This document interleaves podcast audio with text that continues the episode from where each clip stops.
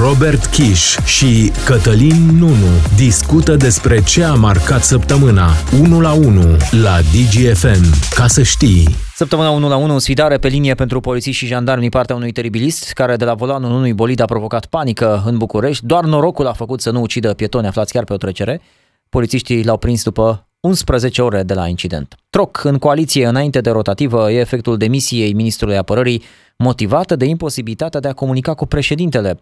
Încă o încercare de a regla tema fără sfârșit a pensiilor speciale, politicienii lasă de înțeles că e un proiect pe care nu ni-l dorim, dar așa vrea Bruxelul. După dezastrul provocat de plafonarea prețului la lemne, coaliția e gata să renunțe la mecanism. Nu e prima dată când politicienii își întorc propriile măsuri. Săptămâna 1 la 1 cu Robert Kiș și Cătălin Nunu la DGFM. Ca să știi. Săptămâna 1 la 1, bună ziua tuturor! Bine v-am regăsit cu cele mai importante subiecte ca de fiecare dată împreună cu Robert Kiș. Salut, Robert! Salutare! Sfidare pentru polițiști și jandarmi din partea unui teribilist. E primul subiect pe care îl propunem în această ediție. Un teribilist de la volanul unui bolid care a provocat panică în București. Norocul a făcut doar ca cineva să nu fie ucis chiar pe o trecere de pietoni. Pur și simplu polițiștii au asistat aproape pasivi, nu au reușit să-l oprească, jandarmii l-au scăpat, iar bărbatul a continuat ironiile de acasă, unde și-a continuat show-ul pe rețelele de socializare, relaxat, într-o cadă cu spumă. Polițiștii l-au ridicat până la urmă. 11 ore au trecut de la incident până în acest moment. Stați mă cum e, că ești gabăr și dacă ești și dacă ești femeie și dacă ești, te lasă verii mei familia mea, dacă te lasă să dormi în pat, știi, dacă nu-ți bagă 20 inima. Băi, viața mea, sunați mă la 911 că ăștia pe România nu răspund. De spus despre acest individ, acum 2 ani a fost iertat de procurori, deși a fost prins cu droguri. Dacă e să ne uităm la uh, înlănțuirea asta de uh, evenimente, Robert, avem de la un capăt la celălalt odată polițiști care și-au făcut, sau mai degrabă nu și-au făcut treaba, și doi la mână tupeul unui individ care nu are absolut niciun fel de rezervă să facă asta în mijlocul unei capitale. Și aici se pun câteva întrebări. De ce uh, poliția, de exemplu, nu a avut sau nu are, înțeleg cel puțin asta spunea uh, chiar la DGFM uh, liderul de sindicat uh, al Europol, uh, că, de exemplu, polițiștii nu au în dotare un dispozitiv cu care să spargă geamul mașinii. Sunt un pic siderat pentru că nu ar trebui să aibă în dotare poliția așa ceva sau eventual există pe hârtie și nu au efectiv în dotare atunci când se află în uh, misiune și când au de uh, desfășurat astfel de uh, activități. Am văzut inclusiv intervenția jandarmilor. Au încercat să spargă geamul mașinii cu stația. Jandarmii uh-huh. care au venit probabil chemați de poliție să uh, îi ajute. Adică da. erau în zonă pentru un eveniment sau erau măcar în zonă și, mă rog, au văzut că se întâmplă ei rumoarea aia și au venit repede să sară în ajutor. Dar evident n-au avut nimic la ei, nici ei. Da, au încercat să spargă geamul cu stația, nu spargi geamul unei mașini cu stația. S-a și demonstrat că au dat de câteva ori până când uh, a reușit uh, mhm. individul mm-hmm. respectiv să uh, fugă. Sparge-mă geamul! Mie mi s-a părut că polițistul rutier a fost foarte ferm polițistul a făcut tot ce i-a stat în putere ca să, să îl uh, legitimeze. Uh, din contră, au venit și colegi de la jandarmerie și totuși uh, nu a putut fi dat jos din mașină. Au mai avut la dispoziție doar 30 de secunde pentru a pătrunde în autoturism și a-l imobiliza pe șofer, timp insuficient pentru o astfel de intervenție. Folosirea armamentului de foc ar fi fost o soluție total nepotrivită, întrucât exista riscul de a pune în pericol viața pietonilor din zonă. Și spuneai și tu bine, da. doar întâmplarea a făcut să nu vorbim despre o tragedie, pentru că erau zeci de oameni pe trecerea de pietoni și în momentul acela a trecut uh, cu mașina individul respectiv razant printre uh, oamenii respectivi și a fugit a fugit de negăsit. În momentul în care a fugit, te gândeai că, nu știu, poate pleacă poliția în urmărirea sa. Dar mm, era un polițist pe stradă care se uita după mașină cum fuge și cam acolo s-a terminat activitatea. Au găsit mai apoi uh, mașina abandonată și după 11 ore au reușit să îl rețină pe individul respectiv. Acum se pune și problema ce pățește, ce se întâmplă, care sunt urmările. Înțeleg că e deschis un dosar pentru uh, distrugere, pentru că a lovit mașina din față atunci când încerca să-și facă uh-huh. loc mhm. să uh, plece. După 11 ore, evident, uh, și a nu au Dacă era băut și dacă era găsit, drogat, că- complicat. Exact, nu au mai au, au pus alcool test degeaba, nu a consumat nimic, nu? După 11 ore, cred și eu, am mai făcut și baie în spumă, un fel S-a de relaxat, saună. da. Îți dai seama că ți iese alcoolul din organism dacă stai și uh, elimini uh, cât 11 ore și Mhm. mai bei ceva vitamine, apă, te hidratezi, reușești probabil să uh, scoți uh, alcoolul din tine dacă era băut. Cât despre droguri, la fel vom vedea după ce uh, vor veni analizele de la uh, Institutul Național de Medicină Legală. Ai spune totuși că în mijlocul, în, Bucuri, în buricul târgului, în București, cu atâtea echipaje de poliție, cu uh, polițiști motocicliști, cu supraveghere video, cu faptul că au fost foarte mulți martori care au văzut în ce direcție a plecat mașina asta, îți trebuie totuși atâta timp să dai de individul ăsta și apoi apare următoarea chestiune. Nimeni nu a putut intra în acel apartament unde se afla individul uh, uh, baricadat, închis, mă rog, înțeleg că s-a dus la, acasă la o rudă. Uh, nimeni n-a putut să intre acolo pentru că S-au nu exista rugat un de el, mandat. S-au rugat de el să, să, vină, iasă. Să coboară afară. Hai, coboară și te rog eu să te reținem puțin. Da, e... Am mai văzut episodul ăsta cu S- mandat care nu putea fi pus în aplicare decât după ora 7 pentru că nu știm ce e în interior, nu avem voie, prin lege, nu putem intra, nu putem să le... Dar dacă individul era periculos și în casă în, în seara aia, nu știu din ce motiv. Exact, nu poți să știi uh, niciodată astfel de persoane ce au în cap, pentru că a, am văzut cu toții, a fost oprit pentru că a trecut pe roșu, până la urmă nu era o infracțiune uh, foarte gravă și că a depășit neregulamentar. Bun, erau niște contravenții, uh, cel mult își pierdea permisul, dar probabil s-a gândit că, nu știu dacă era și băut sau dacă era sub influența altor substanțe, te gândești că poți să scapi mai ușor. Uite că se demonstrează nu au oprit la, adică au încercat uh, să îl legitimeze și probabil să îl testeze dacă era nevoie.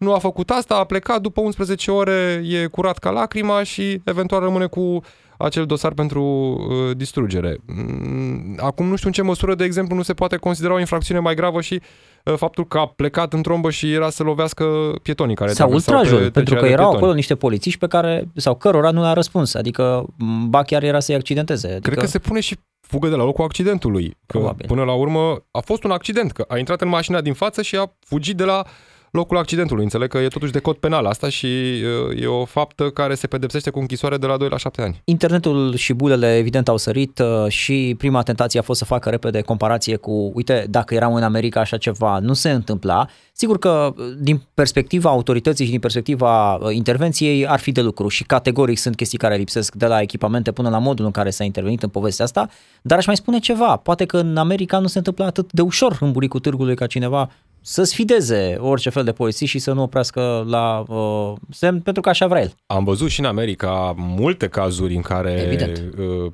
s-au întâmplat astfel de lucruri. Acum și comparația cu America. Uh, E bine să ne comparăm și cu state uh, civilizate care sunt un fel de model uh, Da. pentru noi, dar uneori, inclusiv în America, vedem cum e o linie subțire peste care se trece și atunci uh, vorbim de abuz al Brutalitate, poliției și abuz, brutalitate da. și evident uh, nu ne dorim acest lucru, la fel cum uh, erau diferite păreri despre cum polițistul eventual ar fi trebuit să scoată arma din dotare și să tragă în mașină. Uh, din nou, e o discuție destul de uh, sensibilă în contextul în care vorbeam de o zonă aglomerată, oameni pe stradă, în imediata apropiere a incidentului și eventual, nu știu, cel mult să tragi un foc de avertisment. Nu riști, cred, să tragi în pneurile mașinii uh, așa cum uh, văzut Ție în clar, pe de diferite altă păreri. parte, dacă urmăriți aceste imagini și chiar vă încurajez pe digi24.ro, dacă intrați, o veți găsi acolo imaginile. Uh, În imagini se observă polițiști răsfirați, unul care încearcă să oprească mașina, unul care vorbește într-o stație și undeva în depărtare, undeva într-un viraj, un alt polițist care așteaptă ceva, nu e clar ce. De ce nu a oprit, de exemplu, traficul? De ce nu a oprit pietonii să nu se afle pe trecerea respectivă, văzând că e o situație care e cum e? Adică erau pietoni care își vedeau în continuare nestingerit de treabă, nu cred, fără că, ce fel de nu problemă. cred că se așteptau A să reacționat? degenereze Da. da. situația. Pentru că probabil și polițiștii din experiență au mai avut de-a face cu astfel de situații în care un șofer e în cele din urmă oprit și până când e convins să deschidă geamul, să, uh, își- să se legitimeze și toată procedura care urmează, trece ceva timp, eventual mai sunt și luați la mișto polițiștii, cu siguranță s-au mai întâlnit cu astfel de situații în uh, carieră și atunci probabil s-au gândit că e o situație obișnuită în care până la urmă va deschide geamul, se va legitima și uh, vor merge mai departe cu procedura. Dar iată că s-a dovedit a nu fi o astfel de situație.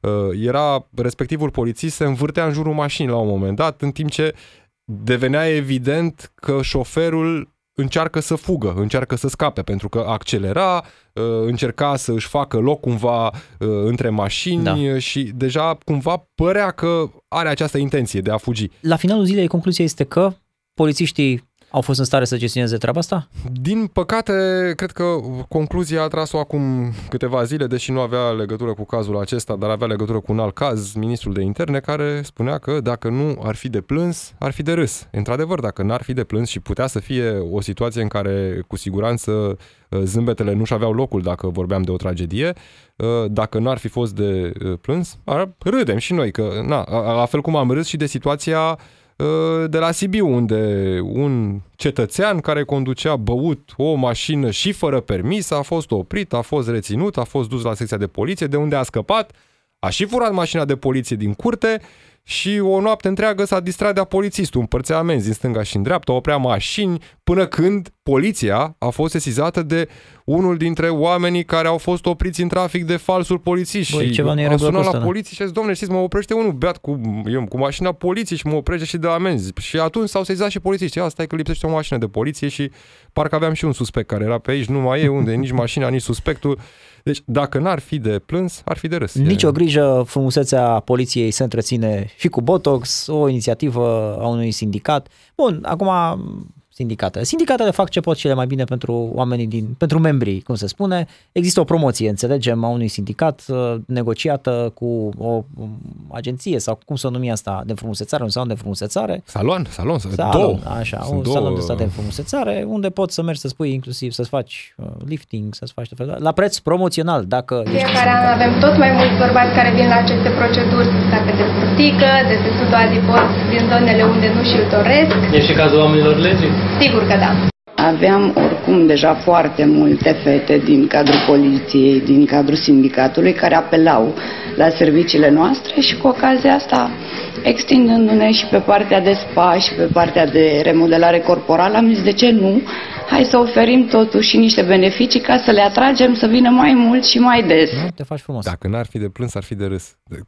Dar nu, asta chiar e de râs să vină sindicatul să îți negocieze, dar oare eu sunt curios cum a arătat negocierea cu salonul respectiv. Vă oferim pază și protecție, siguranță și încredere uh, și ne faceți o ofertă bună, discount 20% uh, pentru uh, implanturi mamare, pentru că inclusiv despre Erau silicoane e vorba, dacă cumva o domnișoară agent de poliție are nevoie și dorește, uite, discount, botox, dacă e nevoie, la fel, acid hialuronic, nu? Ca așa uh-huh. îi spune, era uh, acolo la ofertă și alte uh, zi, nici nu știu cum să le numesc.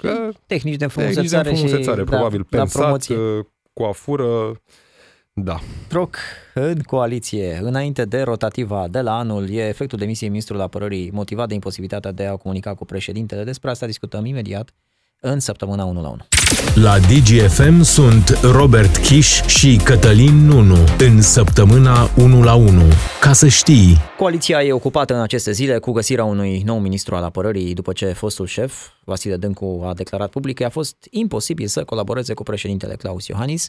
Nu a explicat foarte clar în ce mod s-a petrecut această imposibilitate. PSD, rapid în ședință, dă semne că vrea să renunțe la portofoliul de la apărare, deși respinge ideea de troc Spunea chiar că nu există nicio idee de a prelua Ministerul Energiei, deși săgețile s-au aruncat și în aceste zile spre Virgil Popescu. Troc în coaliție așadar înainte de rotativă și uh, surse politice vorbesc despre faptul că această variantă de schimb, Ministerul Energiei versus Ministerul Apărării, s-ar putea întâmpla, dar abia atunci când uh, o nu, rearanjare a structurii guvernamentale s-ar produce anul viitor, când vom avea și un schimb uh, de Uh, premier. În momentul acesta, Ministerul Apărării are la conducere omul care a condus acel minister și a fost șeful de stat major.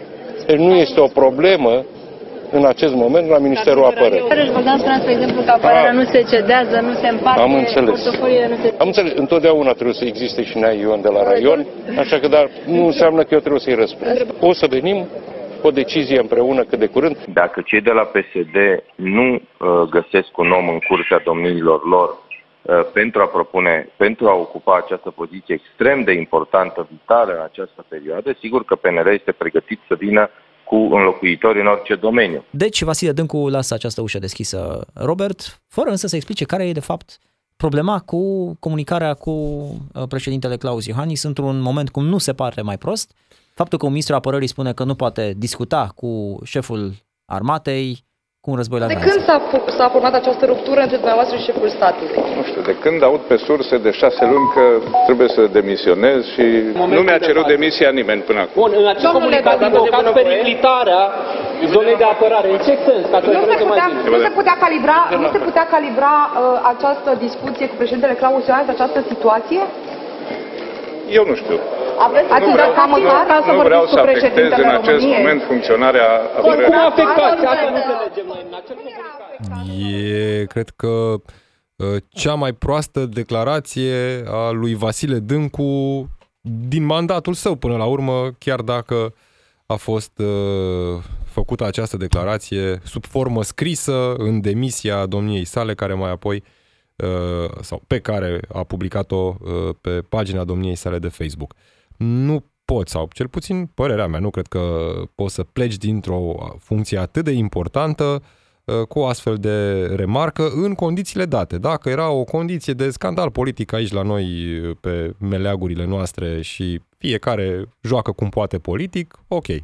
Dar în contextul unui război la graniță, în contextul în care România e un partener al Ucrainei, al, e un membru important în Alianța Nord-Atlantică, să transmiți un astfel de semnal uh, de la vârful statului între uh, poate cei mai importanți actori uh, într-un astfel de context, președinte, care este și șeful armatei și uh, conducătorul de facto până Mhm. la urmă a armatei și ministrul său, ministrul apărării, uh, nu cred că își avea locul. Pe de altă parte, așa a ales Vasile Dâncu să uh, plece din guvern. Uh, Nu știu dacă neapărat uh, imposibilitatea lui Vasile Dâncu de a mai lucra cu Claus Iohannis, cât uh, în sens invers, imposibilitatea lui Claus Iohannis de a mai lucra cu uh, Vasile Dâncu. Înțeleg că au fost inclusiv uh, uh, câteva semnale primite de la uh, parteneri, uh, semnale primite de președintele Claus Iohannis în legătură cu afirmațiile pe care le-a Mhm. făcut Vasile Dâncu despre Ucraina. Nu le mai reluăm, le-am tot discutat uh, cum ar trebui să uh, negocieze alții peste capul Ucrainei pentru că uh, implică pierderea de teritorii. Uh, Și până la urmă, evident în momentul în care uh, partenerii și aliații te trag de mânecă și te întreabă de ministrul apărării ce s-a întâmplat cu el de s-a apucat să facă astfel de uh, declarații, că până la urmă nu e sociologul Vasile Dâncu, era ministrul apărării Vasile Dâncu, uh, m, nu cred că mai poți să lucrezi cu persoana respectivă și nu știu dacă, pentru că Vasile Dâncu spunea că nu i s-a cerut demisia, nu a discutat cu Claus Iohannis acest lucru, dar bănuiesc că uh, i-au fost transmise semnale. Și vine și latura politică, desigur, cum în interiorul Partidului Social Democrat nu a venit asta neapărat ca o, nicio surpriză și nici nu au tras cu dinții să îl țină pe Vasile Dâncu în funcție. Ba, a devenit chiar un motiv de uh, negociere politică, pentru că pare cumva PSD că vrea să profite de momentul acesta uh, pentru a pune cumva presiune pe, pe liberali. Și totuși a mai fost un uh, episod în toată povestea asta sau în, în toată cronologia asta de fapte, un moment uh, în care se calibrase, echilibrase comunicarea, de fapt Vasile Dâncu fusese la, uh, chemat la Palatul Victoria, deci la o întâlnire cu Nicolae Ciucă, unde după o ministerială NATO i s-a atras atenția că nu e de vorbit în termenii ăștia și nu despre asta e uh, în Ucraina, Uh, iar mai apoi am fost liniștiți cu toții că aici s-a produs o echilibrare, o calibrare a comunicării, iar la câteva zile distanță apare această veste din partea Poate am Vasile. înțeles noi greșit calibrarea mesajului, pentru că la momentul respectiv s-a spus că a fost o discuție despre calibrarea mesajului, nu și că Nu a s-a fost și calibrat. calibrat, Ok. mesajul. Sau poate și-a Sau- calibrat mesajul cu premierul și nu și-a calibrat mesajul cu uh, președintele uh, Claus Iohannis. Uh, Momentul în care a avut loc discuția cu premierul Nicolae Ciucă venea după o ministerială NATO, înainte de o vizită programată de ceva timp în uh, Georgia, unde ministrul apărării avea și desemnat uh, ceva acorduri bilaterale cu cei din Georgia și atunci, evident, probabil l-au lăsat pe Vasile Dâncu să își încheie și această uh, parte de uh, vizită și mai apoi dându-i de înțeles că până la ședința CSAT, pentru că iată a venit cumva demisia înainte de un moment cheie, adică uh, să nu mai ajungă la masă cu Claus Iohannis uh, Vasile mm-hmm. Dâncu, Uh, dându-i de înțeles lui Vasile Dâncu că până la ședința CSAT ar trebui să uh, plece din funcție. Mai e o chestiune aici și uh, asta este, cum să spun, spre bucuria propagandiștilor ruși care abia așteaptă genul acesta de probleme în țările europene, abia așteaptă genul acesta de, de declarații în care se arată lipsa de comunicare, faptul că într-adevăr există poziții divergente în ceea ce privește războiul și așa mai departe, ceea ce s-a și văzut la noi în aceste zile, faptul că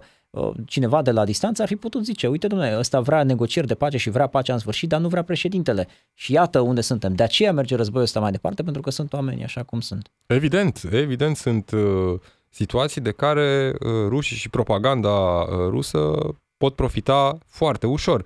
Pentru că uh, abia așteaptă Rusia fisuri în mesaj, în discurs, în acțiuni, uh, pe asta mizează. Fie că vorbim de Alianța Nord-Atlantică, fie că vorbim de uh, Uniunea Europeană. Vedem cum, de exemplu, în Uniunea Europeană, Rusia mizează pe Ungaria. A rămas Ungaria, Victor Orban, care cu fiecare ocazie susține narativul Federației Ruse și atunci, evident, se așteaptă ca la orice mică fisură, inclusiv între, iată, aceiași uh, membrii ai uh, unui stat membru, uh, să o folosească în scopul propagandei Rapid rusești. și despre aspectul politic a acestei povești, ideea asta de troc, ideea asta că um, Marcel Ciolacu practic ar fi gata să dea portofoliul de la apărare în schimbul a ceva, cel mai probabil energia, cât, e, cât, e, cât, cât de mult mimează de fapt în toată povestea asta Marcel Ciolacu și cât e de reală de fapt intenția de a face acest uh, schimb. M-aș gândi mai degrabă la ideea că Marcel Ciolacu poate ar vrea doar să arate că ar dori un portofoliu uh, atât de important în această perioadă în care criza energetică e gestionată, dar până la urmă nu vrea PNL, așa că îi lăsăm pe ei să se descurce. Asta cred și eu. Cred că e uh, jocul pe care îl face Marcel Ciolacu cumva destul de bine. Nu spune că sau de fapt nu spun, nici măcar nu spune, nu spune că la uh, nivel public uh, nu au susținut asta uh, socialdemocrații, însă pe surse dau cumva de înțeles că a existat și o discuție chiar între Marcel Ciolacu și Nicolae Ciucă în care i-a sugerat premierului că dacă își dorește PNL Ministerul Apărării, atunci PSD poate să renunțe pentru un alt portofoliu. Nu știu dacă energie, adică nu știu în ce măsură Marcel Ciolacu i-a transmis lui Nicolae Ciucă că își dorește portofoliul energiei. Bun, putem să înțelegem această parte de Uh, uh, joc de gleznă joc politic. de da. gleznă politică, exact. Uh, uite, ne dorim un minister unde PNL nu performează. E Virgil Popescu acolo pe care îl cerem plecat de câteva luni bune și e nevoie să vină PSD ca să impună reglementarea pieței de energie. Că dacă rămâne PNL, nu va fi reglementată piața. Dar în mod real, nu știu în ce măsură își doresc uh, socialdemocrații un uh, minister atât de important, cu atât de multe probleme și uh, exact perioada e abia la început, adică uh, urmează o iarnă dificilă și cu siguranță acest minister e, va fi unul greu încercat. Și eu cred că la modul serios socialdemocrații nu își doresc să preia acest portofoliu. Eventual, că acum ajungem și la cealaltă parte a discuției, cum poate să intre la trocul politic cele două ministere, apărare și energie, la eventuala rocadă.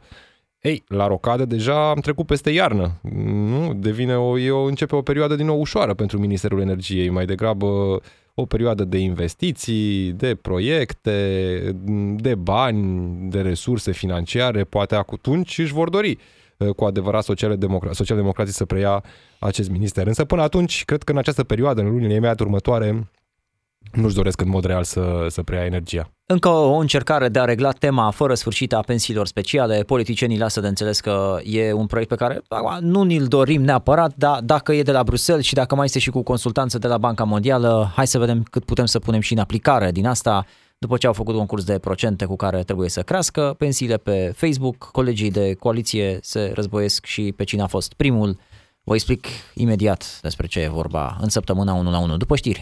Cele mai importante evenimente ale săptămânii sunt analizate 1 la 1 de Robert Kiș și Cătălin Nunu la DGFM.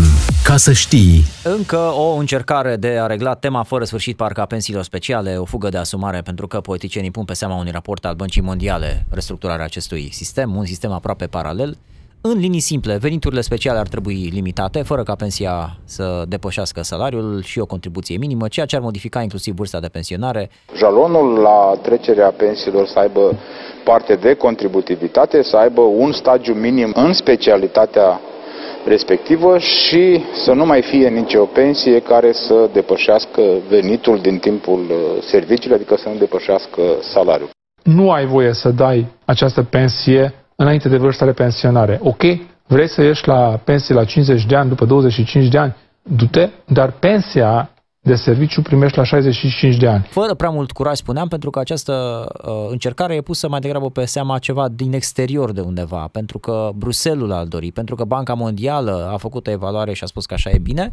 Excepții sunt multe, avem și decizii ale Curții Constituționale, în plus politicienii ați văzut deja că mai degrabă dau din colț în colț când vine vorba de desfințare. După ce au făcut apoi concurs de procente cu care trebuie să crească pensiile, tot pe Facebook, colegii de coaliție s-au războit zilele acestea și pe cine a fost primul, ba prin clipuri, ba prin mesaje haioase, ba prin răspuns la răspuns. Nu cred că ar fi crescut pensiile anul acesta dacă Partidul Social Democrat nu ar fi intrat la guvernare. Nu am nicio reținere să-i reamintesc domnului președinte Claus Iohannis că când era domnul Câțu prim-ministru, domnia sa spunea că nu sunt bani pentru a crește pensiile și trebuie să calculăm foarte bine. Și nu aveam nici criză energetică, nu aveam nici război în Ucraina. Robert, hai să punem uh, cap la cap toate informațiile în povestea asta cu pensiile speciale, de fapt, care e treaba cu PNRR, cu Banca Mondială, cu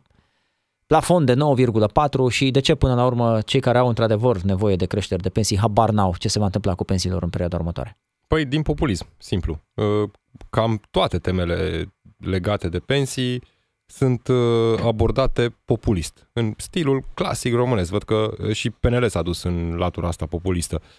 Inclusiv prin încercarea lui Nicolae Ciucă de a da mai mult decât de PSD. Da? Că a venit prima dată PSD a spus 10%, da? după care a venit Ciucă și a spus, domnule, stați puțin că nu știm încă, trebuie să vedem bugetul, să vedem cât putem, cât ne permitem, și așa mai departe. A venit Rareș Bogdan de la PNL, a spus nu, 16%. Nicolae Ciucă, domne, stați puțin că nu putem să facem așa afirmații, Marcel Ciolacu, nu, discutăm, dar uh, sigur, Calcule. sigur nu vor fi, uh, nu va fi mai puțin de 10%, după care s-a venit cu un 11%, iar Nicolae Ciucă, stați puțin, domne, să vină bugetul, să vedem de la Ministerul Finanțelor analize, după care a venit Claus Iohannis și a zis că uh, eu cred că pensionarii nu trebuie să plătească povara acestei uh, perioade dificile și ar trebui majorate cu rata inflației. A doua zi vine Nicolae Ciucă, uh, cred că pensiile ar trebui să crească cu rata inflației. Ok, și după aia vine PSD și spune, dar stai domne, când am spus 10%, parcă spuneai că nu avem date și că așteptăm bugetul. Acum 15-16% e ok? Deci iată cum e un ping-pong al declarațiilor care dă mai mult și cinic, nu? De fiecare dată când ești public, uh, toți spun că uh, nu ar trebui să fie discuția despre pensii despre cine dă mai mult. Păi asta faceți, nu asta faceți, că asta arătați cel puțin la nivelul declarațiilor uh, publice. La fel populism și cu procentul de 9,4% prins în PNRR. Pensiile în niciun caz nu pot fi majorate pentru că avem procentul respectiv, pentru că procentul respectiv din PIB, ținând cont că de la an la an PIB-ul crește, îți permite să ai uh, un spațiu destul de mare Atunci... pentru majorarea pensiilor, inclusiv cred că până la un 20-25% dacă vrei să majorezi pensiile, le poți majora fără să depășești uh, procentul respectiv. Dar a fost folosită tema încă de la bun început, de când a apărut uh, Planul Național de Redresare și Reziliență de Partidul Social Democrat, care venit la guvernare cu Ministerul Muncii, cu Ministrul Muncii acolo au început uh, cu aceste declarații despre cum noi trebuie să arătăm Bruselului că iată, nu ne conformăm noi negocierilor făcute de Ghinea și atunci trebuie să uh, renunțăm sau să convingem Comisia să renunțăm la procentul de 9,4% uh, din PIB alocat pentru uh, pensii, pentru că nu părinții și bunicii noștri nu trebuie să sufere până în 2070 să nu putem să majorăm pensiile. Când nu despre asta era vorba până la urmă, dar iată o temă care a fost rostogorită și e până la urmă tema PSD-ului. A achesat și PNL-ul, că l-am văzut pe Nicolae Ciucă mergând la Bruxelles, discutând cursul la von der Leyen și spunându-i că ar trebui renegociat, de fapt, nu neapărat renegociat, că renegociere, aici e termenul destul de complex, că renegociere presupune o discuție lungă, o perioadă lungă de timp, vreo șase luni cel puțin de discuții și discuții tehnice și e destul de complicat să renegociezi PNRR eventual doar dacă putem să înlocuim 9,4 cu ceva indicatori. O mică derogare, hai să facem o... Da, da, da, da. da. 9,4 și asta trebuie să înțeleagă cei care ne privesc în, uh, în acest PNR, Plan Național de Reziliență și Rezidență, care trebuie să modernizeze sistemul de pensii de la noi și așa mai departe, cu reforme și cu cele care întârzie, de fapt nu s-a mai întâmplat nimic cu ceea ce ar trebui să se întâmple cu pensiile vorbim. în mod real. 9,4 e pus acolo un fel de mm, plafon maxim de uh, procent din PIB care poate fi alocat pensiilor. Dar ce nu spun politicienii, de fapt, uh, Robert, este că nu ne, cum să spun, nu ne încurcă nimeni cu procentul ăsta dacă noi creștem PIB-ul. Adică, oameni buni, creșteți PIB-ul, nu e niciun fel de problemă și duceți-vă cu 9,4, pentru că tot să duci cu 9,4 din 10 milioane sau din 10 miliarde, nu? Și atunci dați pensii și dați salarii la cine vreți voi. Dar nimeni nu discută despre asta, ci pun vina pe faptul că vine Bruselul și ne impune această idee că noi trebuie să uh, ne conformăm uh, PIB-ului și, mă rog, acelui 9,4. Mergem mai departe pe firul poveștii cu pensiile speciale, altă, uh, cum să spun, temă fluturată de cam toate partidele de fiecare dată când au venit la guvernare, dar sunt atât de multe fisuri și în povestea asta încât e greu să pui cap la cap și să o înțelegi. Pensii speciale pe care trebuie să le păstrezi totuși într-o anumită proporție, pe care să le impozitezi sau să nu le impozitezi. Ce poți face cu ele de fapt? Să le impozitezi? Nu cred că poți, pentru că a, s-a mai încercat impozitarea pensiilor speciale și a căzut la curte de fiecare dată. De ce? Pentru că nu poți să impui, uh, de exemplu, uh, să impozitezi doar o categorie de pensii. Dacă te-a pus să impozitezi, trebuie să impozitezi toate pensiile. Evident, poți să stabilești un grad, dar e destul de complicat pentru că până acum, cel puțin, ne-au arătat că nu au găsit o formulă care să fie și uh, constituțională.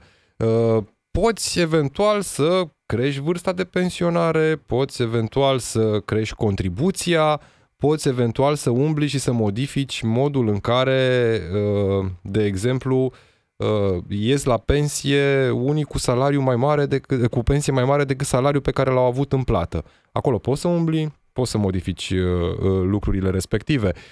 Doar că trebuie să existe în primul rând voință politică și trebuie să te uiți și la ce pensii speciale până la urmă mai poți să modifici. Că discuția acum generală uh, e cumva așa, pensii speciale. La pensii speciale băgăm tot, inclusiv pensiile militare, pentru că așa arată um, acel jalon din PNRR. Că uh-huh. de mhm. aici pleacă discuția cu pensiile speciale. Da. România trebuie până la finalul anului să adopte o legislație nouă. Gândiți-vă, suntem deja în luna octombrie, se termină luna octombrie, intrăm în luna noiembrie, mai e luna noiembrie și luna decembrie în care trebuie să vii cu un proiect de lege depus în Parlament, uh, trecut prin comisiile parlamentare din cele două camere și adoptat în cele două camere ale Parlamentului până la finalul acestui an ca să îndeplinești jalonul pe care ți l-ai asumat în PNRR. Și să-ți iei banii. Au stat 10 luni fără să facă nimic. 10 luni Cred că au stat și au așteptat ce raportul sau consultanța de la Banca Mondială, că acum a venit și consultanța de la Banca Mondială și Banca Mondială ne spune în linii mari cam cum ar trebui să arate uh, lucrurile. Desigur,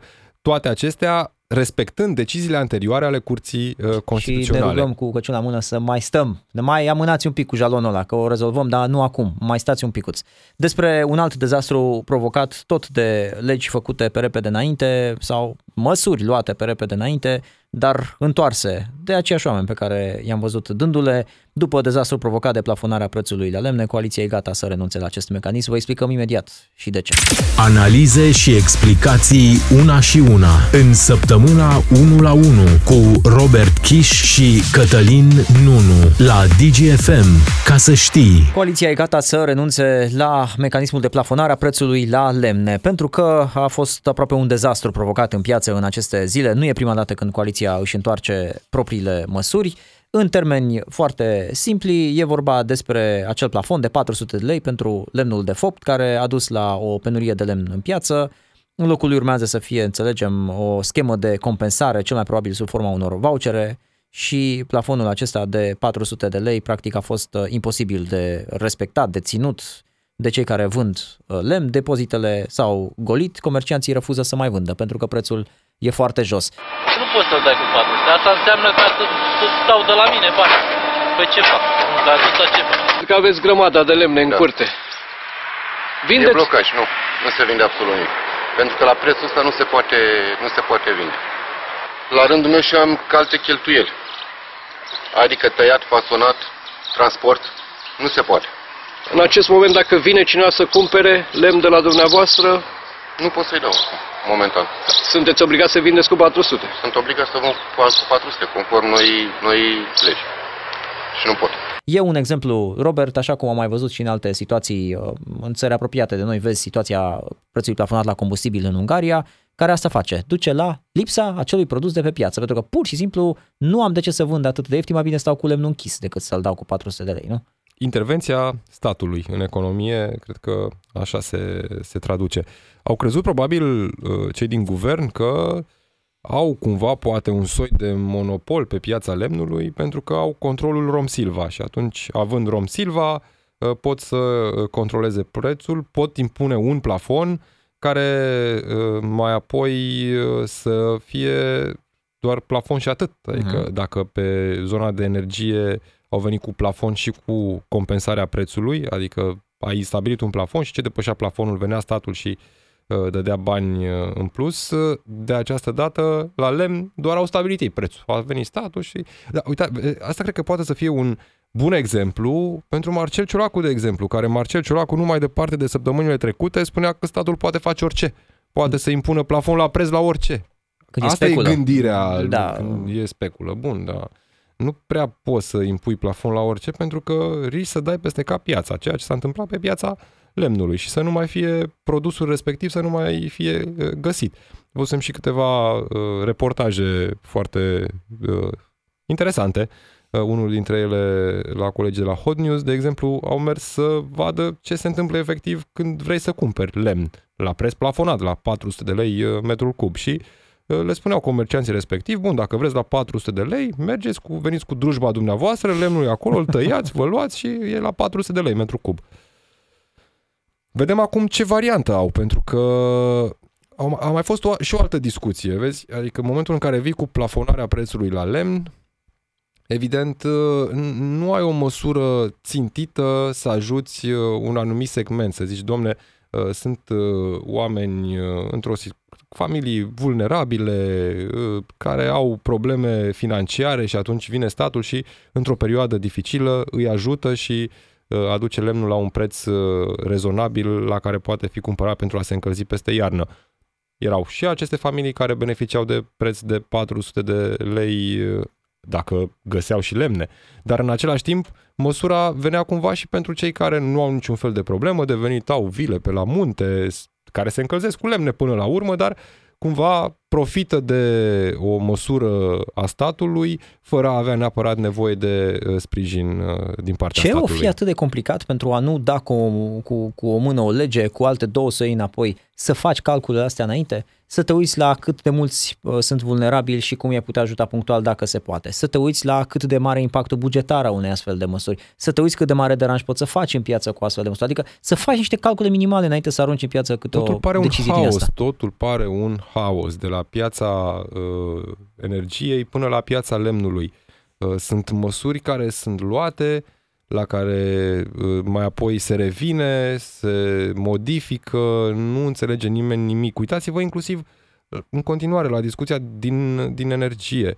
Uh, Bun, ar trebui cumva ce, să apreciem că e în continuare un preț plafonat și că până la urmă uh, facturile, cele care se încadrează într-un anumit consum până în 255 de kW, nu, uh, nu au explodat și până la urmă statul te ajută într-o oarecare măsură să uh, treci cu bine peste o uh, perioadă dificilă, dar inclusiv acolo gândiți-vă doar modul în care s-a comunicat și modul în care se comunică în continuare uh, sunt uh, oameni în vârstă, sunt uh, bătrâni care nu înțeleg de cele mai multe ori toate aceste calcule complicate. Domne, stai că trebuie să te încadrezi în plafon, adică ei tot ce înțeleg, înțeleg că au crescut foarte mult prețurile și că trebuie să facă economie, trebuie să stea în frig, eventual să stea în întuneric, eventual să-și aprindă lumânări, pentru că nimeni nu comunică cum trebuie și ajutorul pe care ar trebui până la urmă să îl dai persoanelor vulnerabile mai mult încurcă Uneori. Da. Și cred că la acest lucru ar trebui să se gândească mai mult uh, cei care, cei care iau decizii. Poate că tot dintr-o formă de populism, Robert, despre care vorbeai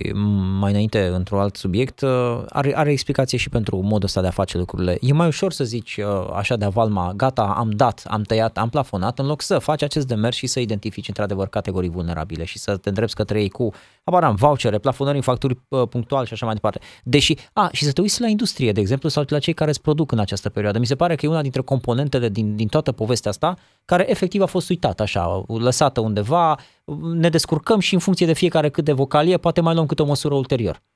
Da, ne spuneau, nu? Ne spuneau guvernanții că nu putem salva pe toată lumea. Cam ăsta a fost, cred că, mesajul pe care l-a uh, primit și l-a recepționat și, și industria. Să vedem acum dacă reglementarea sau această mini-reglementare uh, a prețului în energie ar putea oarecum să uh, rezolve lucrurile pentru industrie, pentru că se vorbește, cel puțin în varianta furnizorilor și uh, varianta PSD, se vorbește despre uh, reglementarea prețului astfel încât, inclusiv pentru industria mare, acesta să nu depășească 1,3 lei pe kilowattoră. Din, nu știu, fericire, nefericire, habar n-am, mergem cu formula ordonanței de urgență care e în vigoare și uh, avem preț plafonat până într-un anumit consum. Încercăm să ne menținem uh, consumul în 255 de kWh pentru că ce depășește deja prețul e unul uh, foarte mare pentru că ne uităm. Bun, acum desigur mai e un aspect, cel puțin pe zona de energie, pentru că la zona de gaz văzusem cumva prețurile sunt cam aceleași. Pe zona de energie putem să ne uităm și uh, în piață și să vedem care sunt cele mai bune oferte pentru a ne schimba, dacă e nevoie, contractul, pentru că putem să facem acest lucru fără niciun fel de cost suplimentar. Mulțumesc tare mult, Robert, mersi pentru această discuție săptămâna 1 la 1 uh, la final. Rămâneți cu noi, un weekend liniștit. Ascultă săptămâna 1 la 1 și în secțiunea podcast pe dgfm.ro